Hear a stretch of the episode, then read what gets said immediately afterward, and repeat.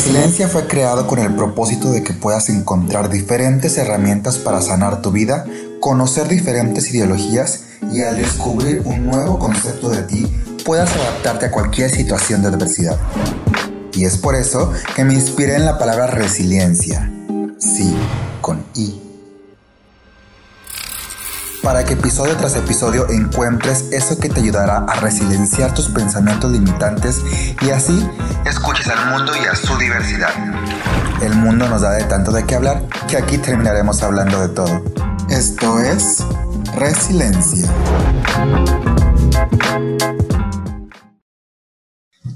Hola amigos, bienvenidos otra vez a otro episodio de Resiliencia. Súper contento por la invitada que tengo el día de hoy. La verdad es que es una persona que estaba ya cazando por ahí, por redes sociales desde hace tiempo. Eh, ya había visto su contenido y me parece maravilloso. Eh, el día de hoy tocamos un tema que es súper importante, que es de la sexualidad, porque actualmente no estamos teniendo la educación sexual que necesitamos. Y creo que debemos de tener en cuenta que vivimos en una era en la que la información sexual la tenemos al alcance de la mano y cualquier persona, niño, adolescente, puberto, lo que sea, tiene acceso a esto. Eh, y pues bueno, también el exceso de información y la manipulación de este mismo contenido crea en ocasiones falsos mitos que pueden generar como entre controversias y tabús erróneos y, y, que a, su vez puedan generar miedo a, a, los mismos individuos. Entonces justo estaba platicando con familiares y con amigos y hemos platicado de los temas sexuales y la educación sexual y la verdad es que carecemos muchísimo. Justo le platicaba a invitada que yo me considero completamente ignorante en este tema. Entonces, pues por eso les traje a una experta en esto. Eh, les quiero presentar a Pilar Corta. Ella es licenciada en psicología y a lo largo de su carrera se ha especializado en sexualidad, especialmente en autoerotismo y masturbación. Su último año de carrera se especializó dando talleres grupales psicoeducativos con temas relativos a la sexualidad y brindando un acompañamiento psicológico a personas que viven con diagnóstico de VIH. El tema que más le apasiona a Pilar es la diversidad sexual. Eh, por otro lado, también he tomado diplomados sobre el ciclo, el ciclo menstrual y métodos anticonceptivos. Actualmente es dueña de una plataforma de educación sexual que se llama Sexplícame. Es ahí donde la encontré, donde manejan diferente tipo de contenido enfocado a la educación sexual. Y en ese tema hablaremos de, de, procurar la salud sexual y verla como parte integral de la salud y el desarrollo de una persona, con el propósito de crear conciencia corporal y una relación más cercana e íntima con el propio cuerpo, procurar y promover el autoconocimiento, la autoexploración y el autoerotismo. Así que pues sin más ni menos, bienvenida Pilar, un placer de verdad tenerte aquí con nosotros. ¿Cómo te Hola.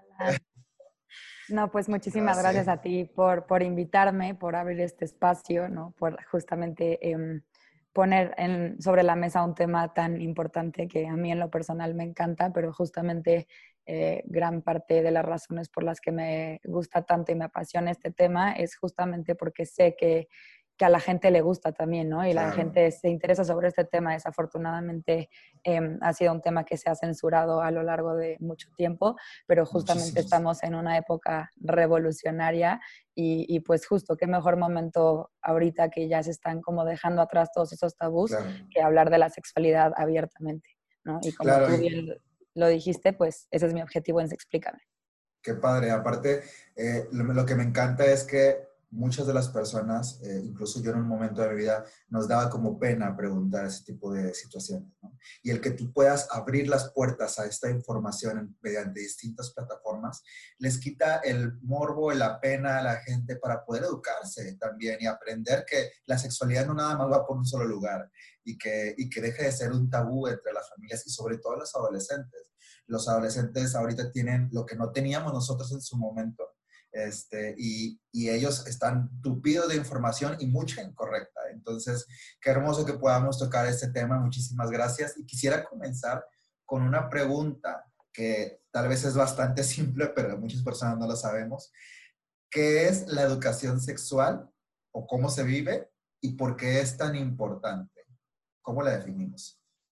Es justamente la educación sexual creo que es... Eh la forma en, la que se, ve la sexualidad, ¿no? Creo que justamente eh, la educación sexual justamente depende de la forma en la que se hable y se exprese la sexualidad. Por eso yo siempre insisto en que se brinde educación sexual integral en la cual se hable de todo, ¿no? Que no se censure ningún tipo de tema, ¿no? Eh, donde justamente no se dividan en grupos eh, de personas con pene y personas con vulva, porque justamente las personas con vulva también tienen que entender cómo funciona el pene y las personas con pene tienen que entender cómo funcionan las personas con vulva, ¿no?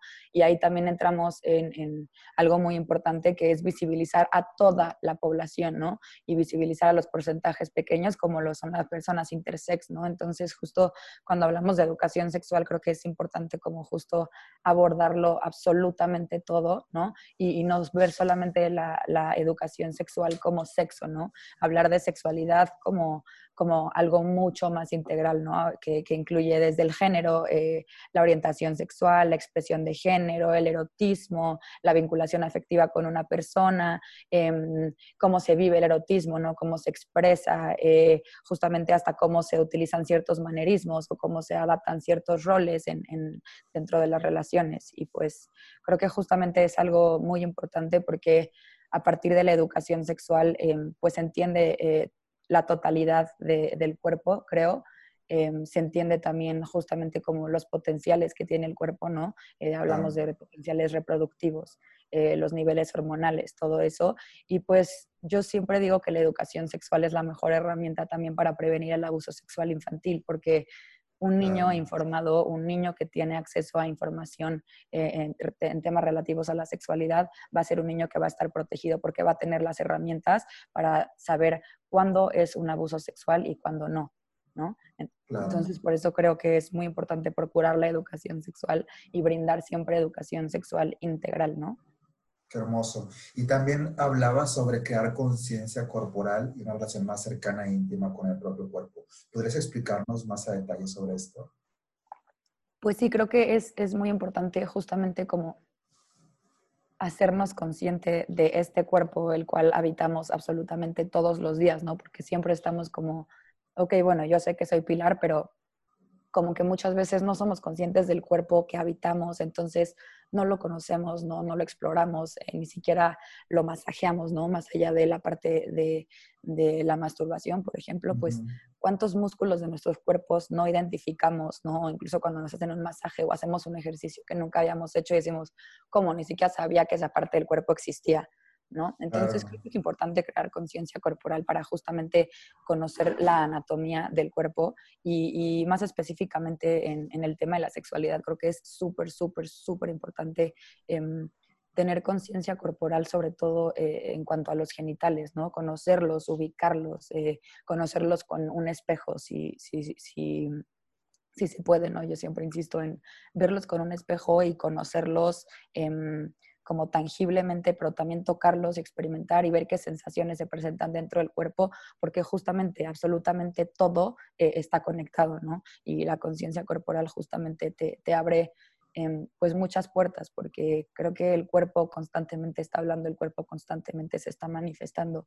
Em, las enfermedades son el perfecto ejemplo de eso, ¿no? Entonces, si tenemos una mayor conciencia eh, corporal, va a ser mucho más posible que tengamos como esta capacidad de, prevenir eh, las enfermedades, ¿no? De escuchar a nuestro cuerpo, de no esperar hasta que nuestro cuerpo empiece a, a manifestar algún signo o algún síntoma. Eh, ¿Cómo se ve una persona o cómo vive una persona con, conoce su sexualidad o se autoconoce con, corporalmente o que vive esta autoestimulación cercana a sí pues creo, creo que la mejor forma de vivir la sexualidad eh, es primero vivirla en la individualidad, ¿no? Y saber que es necesario tú conocer tu propio cuerpo para entonces poder decirle a otra persona qué es lo que te gusta em, y, qué partes de tu cuerpo te, te, parecen más placenteras que otras, ¿no? Entonces sí creo que es súper, súper importante em, esta parte de la sexualidad en la individualidad y pues justamente, ¿no? Eh, explorarse.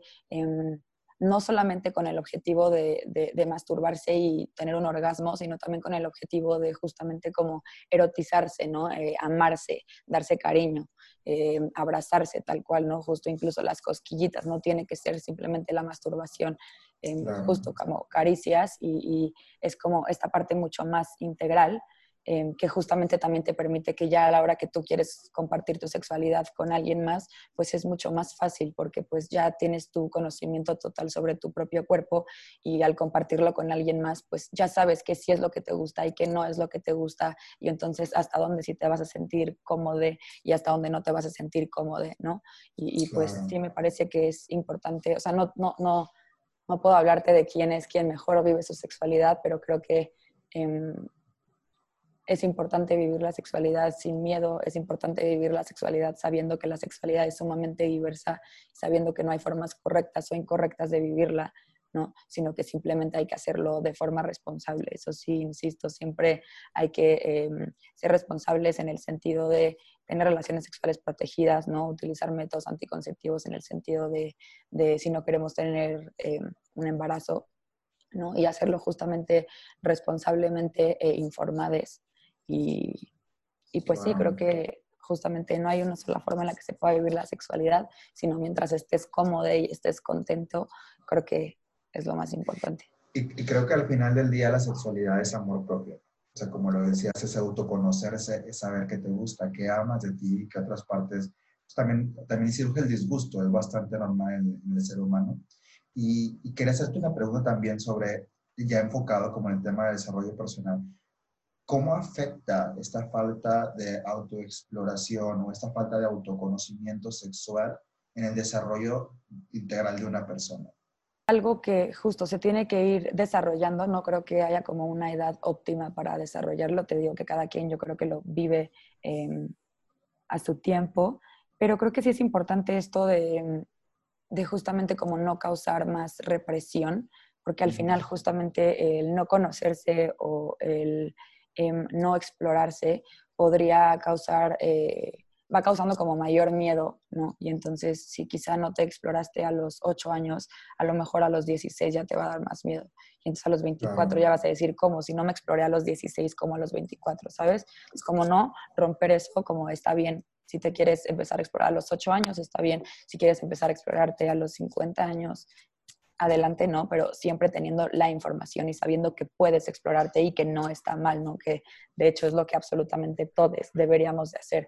Entonces, em, pues sí, creo que justo esto podría ir como causando ciertas inhibiciones a, nivel sexual, a nivel psicológico, em, justo, ¿no? Em, a lo mejor presentar mayor dificultad eh, para tener un orgasmo, a lo mejor tener un poco más de de dificultad para soltarse en las relaciones sexuales o, algo así, ¿no? Entonces, em, creo que sí es importante como esta parte de, procurar el, autoconocimiento y la autoexploración, em, no con otra finalidad, sino con la de conectar con nosotros mismos, ¿no? Porque también creo que esta parte de si no eh, hacemos este ejercicio de autodescubrirnos y auto Em, autocuidarnos, em, pues también es una forma como de apartarnos de nosotros mismos y como de desconectarnos. Entonces, creo que sí, em, eh, hasta a nivel energético, eh, tener como una relación cercana con tu sexualidad es bastante positivo.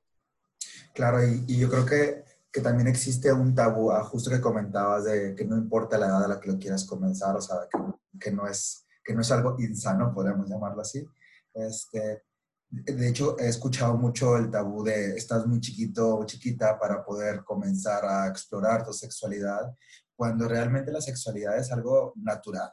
Entonces, eh, ¿qué podrías comentarnos sobre esto? ¿Hay alguna edad en específico, o sea, donde digas, ok, este, a esta edad ya tenemos conciencia de nuestra sexualidad, ya podemos empezar a explorarla? ¿Cómo podemos empezar a explorarla?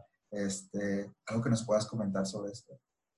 Pues sí, creo que em, realmente depende mucho como de el despertar del niño, por así decirlo, ¿no? Habrá niños que sean mucho más despiertos que, otros en el sentido de que pues desde más pequeños empiecen a explorarse o desde más pequeños les llame la atención, no sé si tienen algún hermane que si ella tiene una vulva y entonces su hermane tiene un pene, decir como, ¿qué es esto? Eh, ¿Por qué él tiene eso y por qué yo no lo tengo? ¿no? A lo mejor habrá niños a los que les cause más más curiosidad que a otros, pero pues realmente em, creo que más o menos empezará esta curiosidad eh, como a los tres años, ¿no? Y creo que lo más importante es justamente em, explicarle a los niños la sexualidad como es tal cual, eh, como no escondiendo los nombres, ¿no?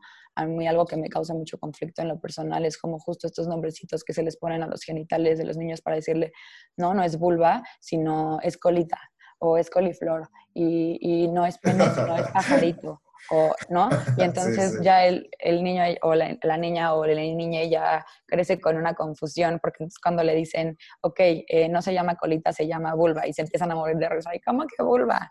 sí es vulva y es rodilla y es codo y es oreja, ¿sabes? O sea, es exactamente lo mismo. Entonces, creo que sí es importante y justamente em, no creo que tenga nada de perverso, ¿no? Yo creo que al revés, los, los niños son sumamente em, despiertos y les causa mucha curiosidad. Y justo esta parte de que dicen como, no, no, no, es que los niños no entienden. Claro que sí, te sorprenderá lo que los niños entienden. Entonces, sí, quizá no le vas a eh, explicar tal cual cómo son las relaciones sexuales, porque si tú le explicas a un niño lo que es la penetración, quizá le puede causar un trauma tal cual, pero justamente hablar de esto, ¿no? Y explicarle, tú tienes genitales, ¿no? Y está bien, a lo mejor si los frotas, eh, vas a sentir placer, pero tienes que saber que hay formas, hay lugares, hay momentos y es algo que tienes que explorar tú en tu individualidad. Y ahorita em, estás, y, y, a lo mejor a los seis años no le vas a estar diciendo de las relaciones sexuales, porque pues, está muy pequeño, ¿no? Pero sí le puedes empezar a hablar de los genitales. Este, y ya cuando se acerquen más como los 12 años, un poquito la, la pubertad, eh, pues ya es importante también hablar de para qué sirven los genitales, ¿no? Y qué funciones tienen, y hablar un poco del sistema reproductivo y, y, los órganos sexuales, ¿no? Y incluso hablar sobre el ciclo menstrual con las, con las mujeres, ¿no? Y, también sobre el desarrollo de, de, los caracteres sexuales en, en absolutamente todos. Y justamente... Eh, pues ir como normalizando estos temas y darles las herramientas, ¿no? En esta parte también de brindarles educación sexual integral cuando eh, ya adolescentes inicien su vida sexual, pues darles las herramientas, darles la información y, justamente em, no censurarlos en, la parte de la sexualidad, sino darles las herramientas para que vivan una, una sexualidad responsable.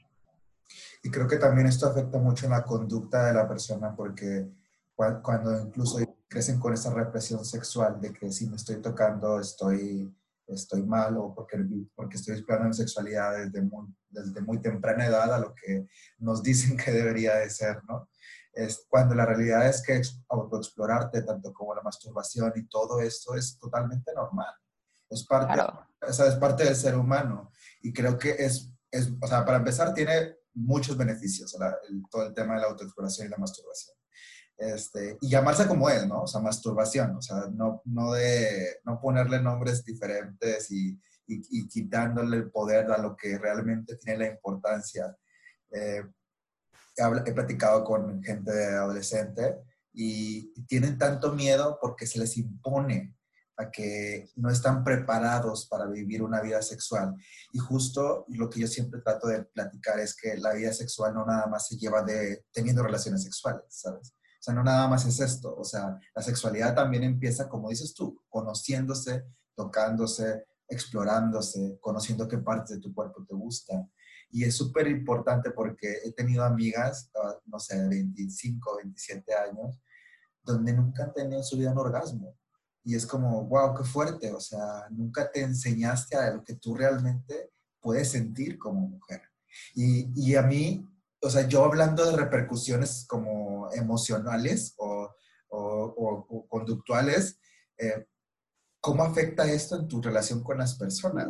O sea, ¿cómo puedes hablarle de placer a una persona? ¿Cómo puedes hablarle de amarte a ti misma si ni siquiera has, te has tocado, has tenido un orgasmo, si ni siquiera has conocido alguna parte de tu cuerpo, si ni siquiera has sentido cómo te gusta que te toquen? ¿Sí me, ¿sí me explico? O sea, creo que incluso parte ahorita del movimiento que existe, el feminismo, es también promover la libertad sexual de las mujeres. O sea, que las mujeres también tienen el derecho a hablar de su sexualidad y no, no tiene que ver con que o sea, no sea de mujer o una de señorita al hablar de, la sexualidad y las cosas como son, de, hablar, de hablarle a la vagina como lo que es, una vulva y hablarle al pene de lo que es. ¿Me explico? Este, creo que es súper importante empezar a tocar este tema. Eh, que no se ha estado tocando y sobre todo para la gente que es padre y madre este, y que tienen a su responsabilidad eh, hijos que, que, educan y que ven y que no saben. O sea, ¿cómo tienes hijos si ni siquiera, o sea, conoces la sexualidad tú al 100%? ¿sabes? Exacto. Ah, qué triste. Yo, yo incluso en una etapa de mi vida, así, yo crecí en una familia donde la sexualidad era como un poco reprimida, ¿no? Como no se hablaba sobre estos temas, donde este, incluso pues nuestra, yo años y a, y a mi edad este, no, se, no teníamos el, el, acceso a la información como, los, como se tiene ahora. Este, entonces carecíamos de muchas cosas, o sea, de mucha información donde no sabía lo que era la masturbación y no si, era, si, la, si la masturbación era un pecado y no te enseñan que la masturbación y tanto la sexualidad, tanto como todo eso es rica y por eso se hace eso es sana. Entonces, claro. en ese momento solo creces creyendo que lo que haces está mal. Entonces, eso Claro, y te dicen, y se te va a caer la mano, se te va a llenar de pelos, ¿sabes? Y entonces ya creces con un terror infinito de cómo, pero si siento bien, ¿por qué entonces no lo puedo hacer? ¿Sabes? Y es, sí lo puedes hacer. Nada más, hay momentos, hay lugares, y es algo que tienes que vivir tú en tu individualidad, ¿sabes? Y saber qué es lo que te gusta para entonces después compartirlo con alguien más. Claro, pero y no lo dicen, o sea, y eso es súper fuerte. Y, y también hablarlo, realmente hablar y conocer el, los diferentes tipos de sexualidad que se viven. Y no nada más que la sexualidad, bueno, en, en, mi caso yo abiertamente gay, que la sexualidad no nada más se vivía con una mujer, o sea, era como, ¿qué pasa si a mí esta sexualidad no me gusta? O sea, ¿qué pasa si a mí esta o sea, a mí la vagina no me gusta. ¿Qué pasa si, si yo no quiero tener ese tipo de contacto sexual? O que también existen las personas que son asexuales, entonces, y que viven de otra forma. Entonces, y las personas transgénero, y pues no identificarte con el género que te fue asignado al nacer, ¿no? Entonces, justo abrir los temas y, expandirlos para que la gente realmente pueda explorar eh, en total libertad su sexualidad.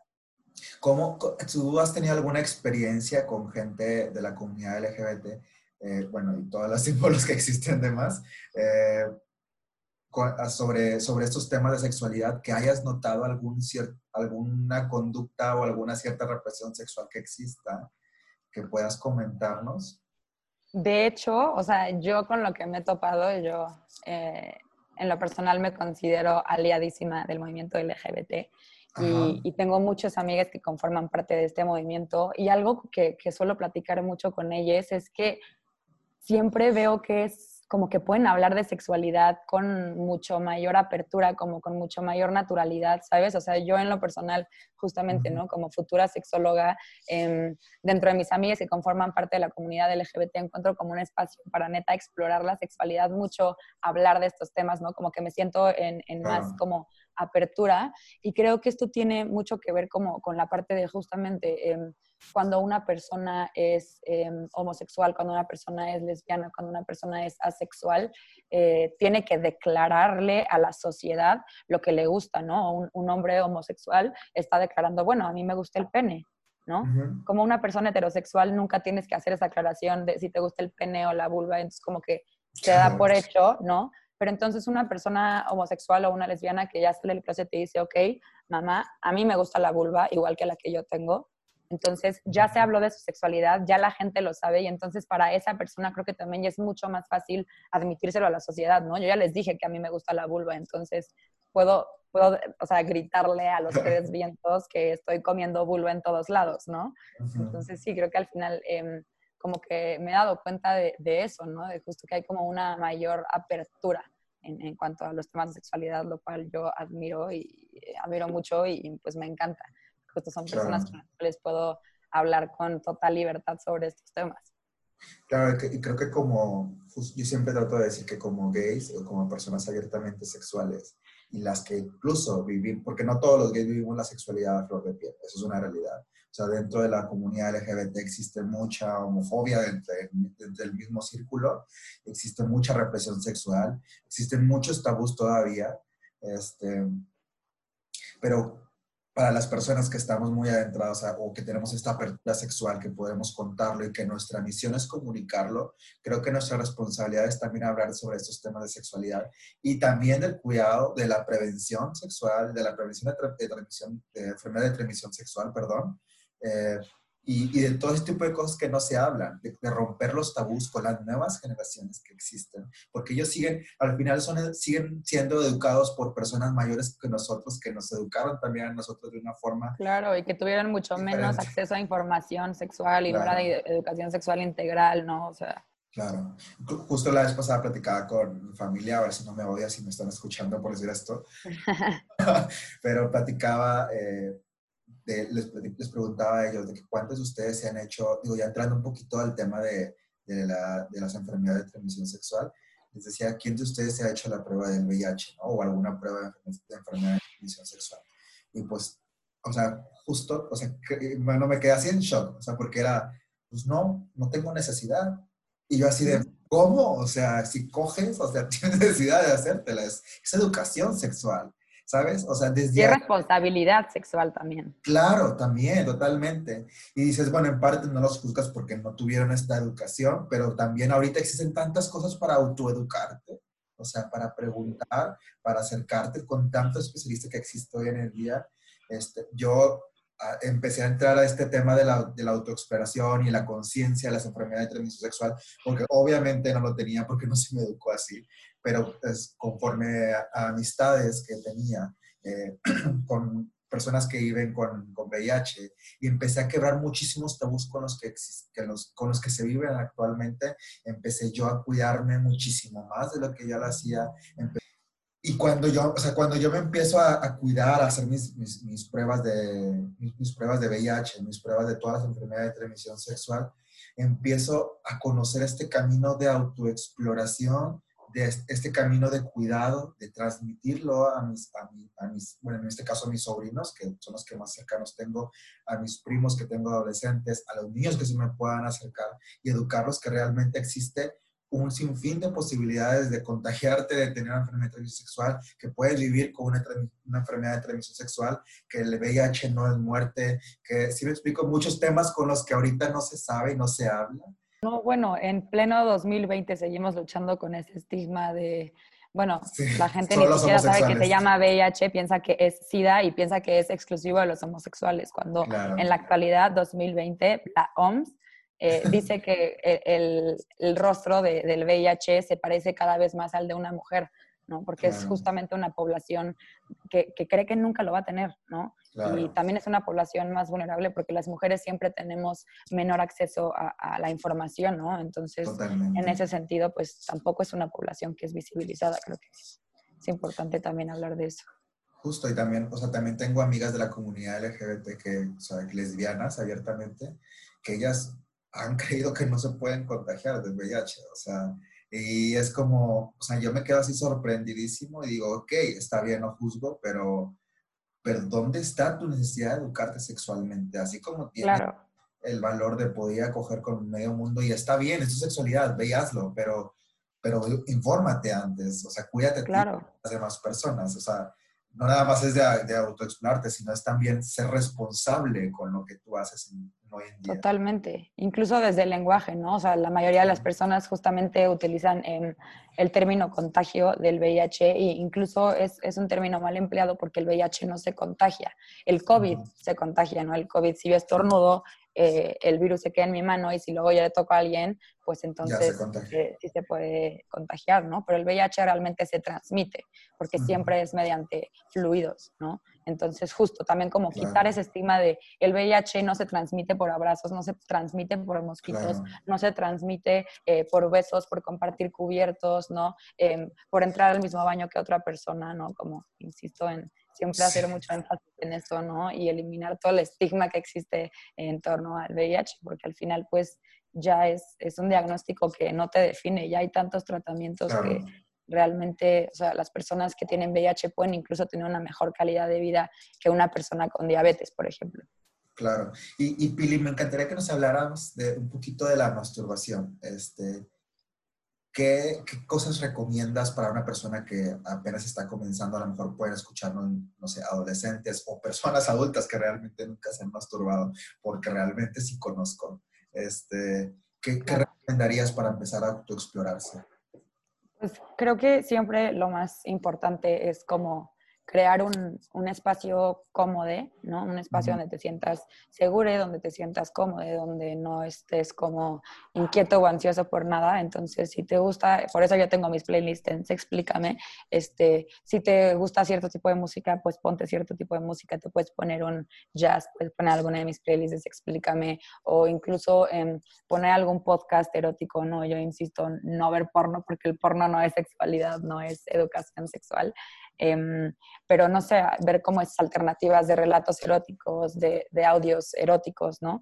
Y, justamente como empezar a, escucharlos y empezar a explorarse no con la intención justamente de tener un orgasmo, eso dejémoslo, dejémoslo como de lado y si se, se presenta el orgasmo, qué bueno, qué rico, ¿no? En algún momento llegará pero justamente cuando se está iniciando creo que es mucho más importante siempre ir como de menos a más, ¿no? Entonces, ir recorriendo el cuerpo, ir recorriendo, ir tocando, ver qué sensaciones se van presentando en el cuerpo, ¿no? A lo mejor te das cuenta también que el lado derecho de tu cuello es mucho más sensible que el lado izquierdo, ¿no? Y entonces vas a ir recorriendo todo tu cuerpo.